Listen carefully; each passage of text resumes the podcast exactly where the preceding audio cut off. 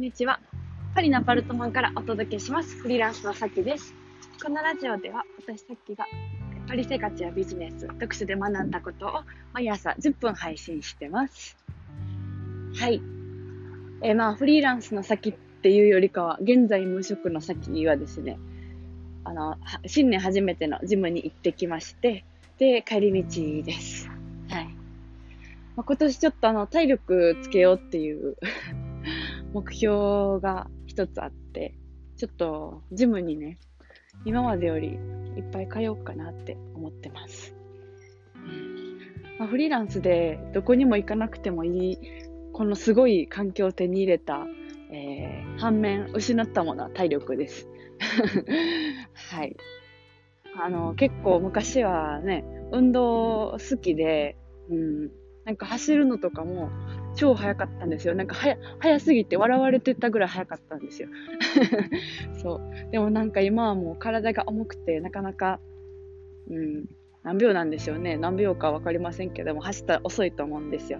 そう。だから、うん、なんかこのままだったら今この私が言ってる状態ってちっちゃい時になんか大人の人がなんか俺も若い頃はなんとかだったんだよみたいな感じで功績をこう昔の功績を言うみたいな状態になってしまってるんで、えー、それを避けたくってはいあのジムにいっぱい行こうと思ってます。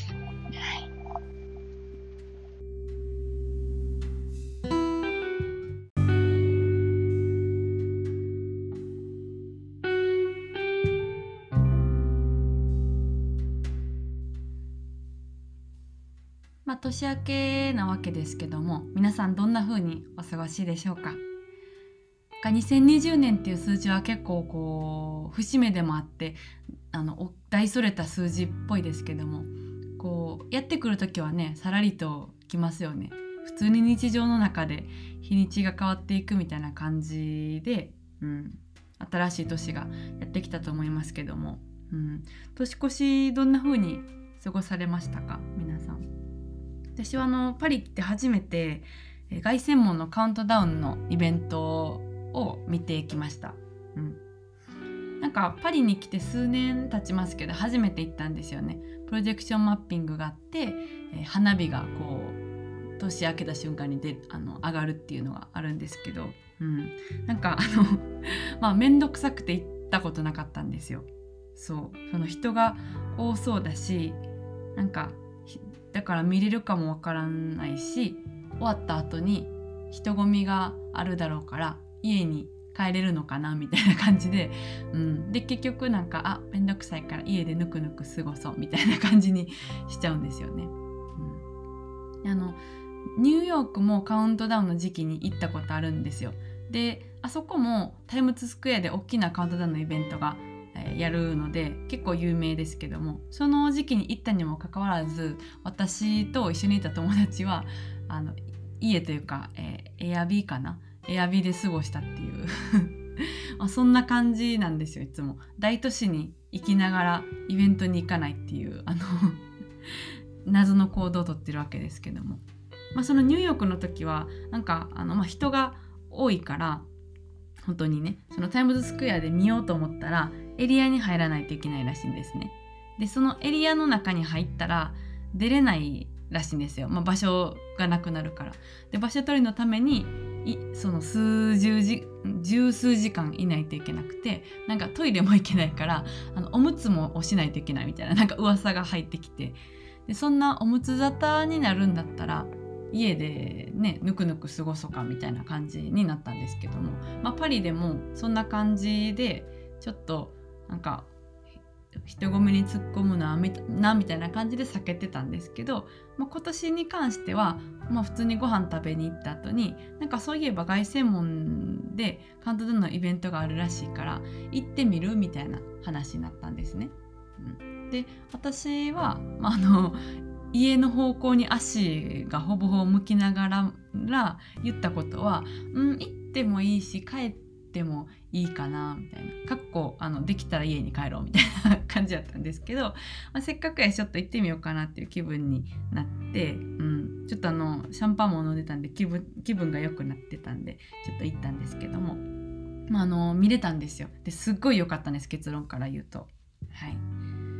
で、まあ、年末年始31日と,、えー、と1日は、えー、交通機関が無料なんでバスに乗って行ってで途中ぐらいからまあその交通手段がなかったから、えー、レンタルキックボードすごい流行ってるんですけどそれあの、まあ、アプリ持ってたんでで乗り捨てなんで道端にどっかにあるんですよ。でそれを拾ってこうコンコルド広場という凱旋門が見える大きい広場に行ったんですよね。でまああのすごい人なんですけどもまあなんとか見れる位置には行けて、うん、で、まあ、見たんですけどもやっぱりその写真で見るのとは全然感動が違うなって思いました。めちゃくちゃ綺麗でした。人混みの間から見える凱旋門と花火。でその凱旋門にはプロジェクションマッピングで2020年とパリっていう文字が映し出されてるんですよ。でそれがすごい綺麗でうん感動しましたね。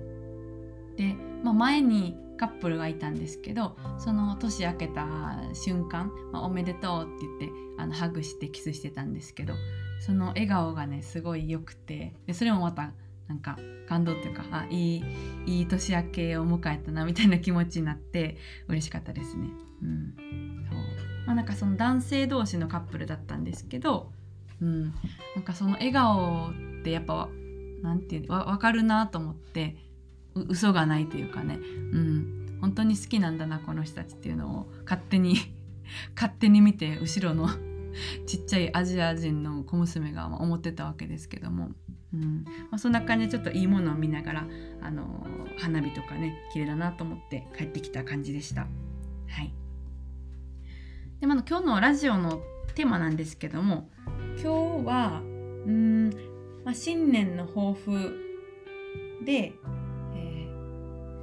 やりたいことのうん立ち位置を考えるみたいなテーマで話したいと思うんですよ。まあ、どういうことかっていうとその何かやりたいこととかある時に、えー、やることやる内容も重要なんですけどそれをどんな立ち位置でやるかっていうのも考えた方がいいと思うんですね。でその立ち位置っていう意味としては、えー、まあプレイヤーとしていくのかあとはもしくはなんかうん、教える立場先生みたいな立場で行くのか、まあ、コンサルタントとかそういうことですよね。なのかもしくは、うん、とサラリーマンみたいな感じでできた仕組みの中でえそのルールを守って働くのがうまいのかどうなのかっていうその立ち位置も一緒にどのポジションが自分がやりたくて自分が、えー、一番魅力が発揮できそうなのかっていうのも考えながらやった方がいいなっていうふうに思ったんですよ。うんでまああのやることとかって、えー、まあ夢の一つでもあると思うんですけどなんかもしこうこのために、まあ、私だったら女性の働き方の選択肢を増やしたいとかそのまあ生活の中での選択肢を増やしたいっていう目的でその目的の中でバイヤーをやったりやってライフ自由なライフスタイルを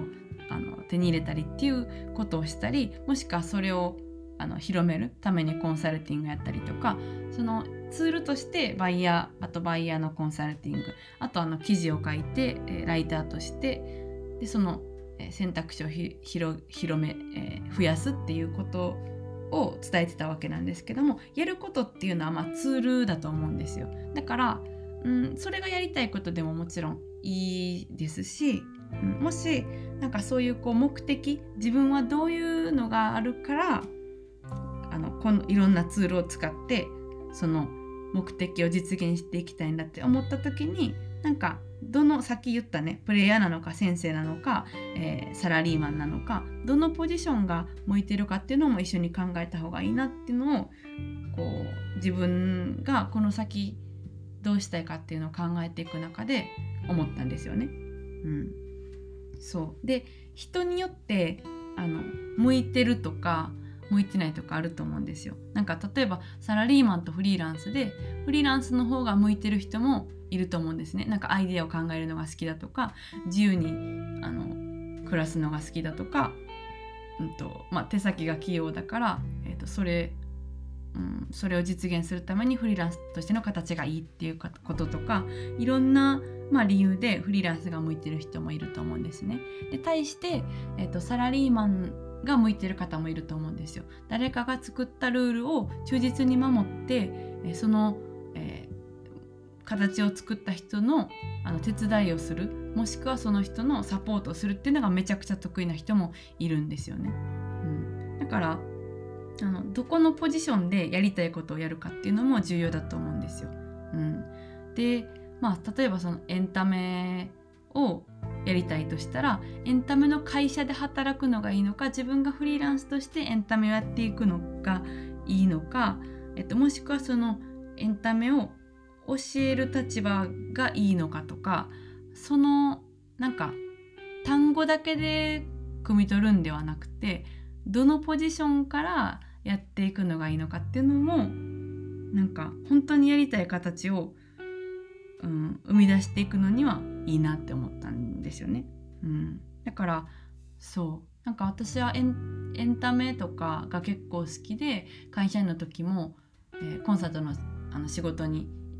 えー、就きましたけどそう。多分サラリーマンという形でつくっていうのが自分の本当に本当にえー、求めてる形ではなかったんですよね。で内容自体本当にすごく刺激的で一流の、ね、アーティストの方とかとばっかり、えー、触れ合えてすごくあの学びも多かったんですけども、うん、長く続けたりとか本当に心地よくやりたいって思った時に、えー、立ち位置今言ったどの立ち位置から入るのがいいかっていうのも重要だなって思いました。うん、で私は自分の性格的に多分プレイヤー気質なんですよ。うん、だしやっぱりプレイヤーでいたいんですよね。ずっと挑戦し続けたいし、うん、なんかルールとかも、えー、守れる方じゃないしそうなんか自分でいろいろアイデアを組み立てたりとかしてそれに対してどうやってあの進んでいったらいいのかっていうこうロジックを立てつつ、うん、あの do していく行動していくっていうのが結構こう、うん、性に合ってるっていうので感じなんで、うん、私自身は、まあ、プレイヤーでいたいなって思ったんですよ何をやるにしてもね。うん、そうですね。なんか皆さんはこうどんなことがをやられてますか？そしてどんな立ち位置でいらっしゃるのかそうあの知りたいですね。はい。でもあの1月1日にこう新年の抱負といいますかこれからこんな感じでやっていきますっていうのをお話前回したと思うんですけど、うん、あのリプライもいただいてねすごく嬉しく思いました。はい、があのなんていうんですかね私が言ったみたいないろんなことを、まあ、挑戦したり失敗しながらしても自分を追求するという言葉が胸にグッときましたっていうことの感想をいただいてはい。であのまあその、えーと、メッセージをもらった方も、うん、なんか私も経験値上げていける年にしたいと思いますっていうふうに言っていただけてはいあの抱負を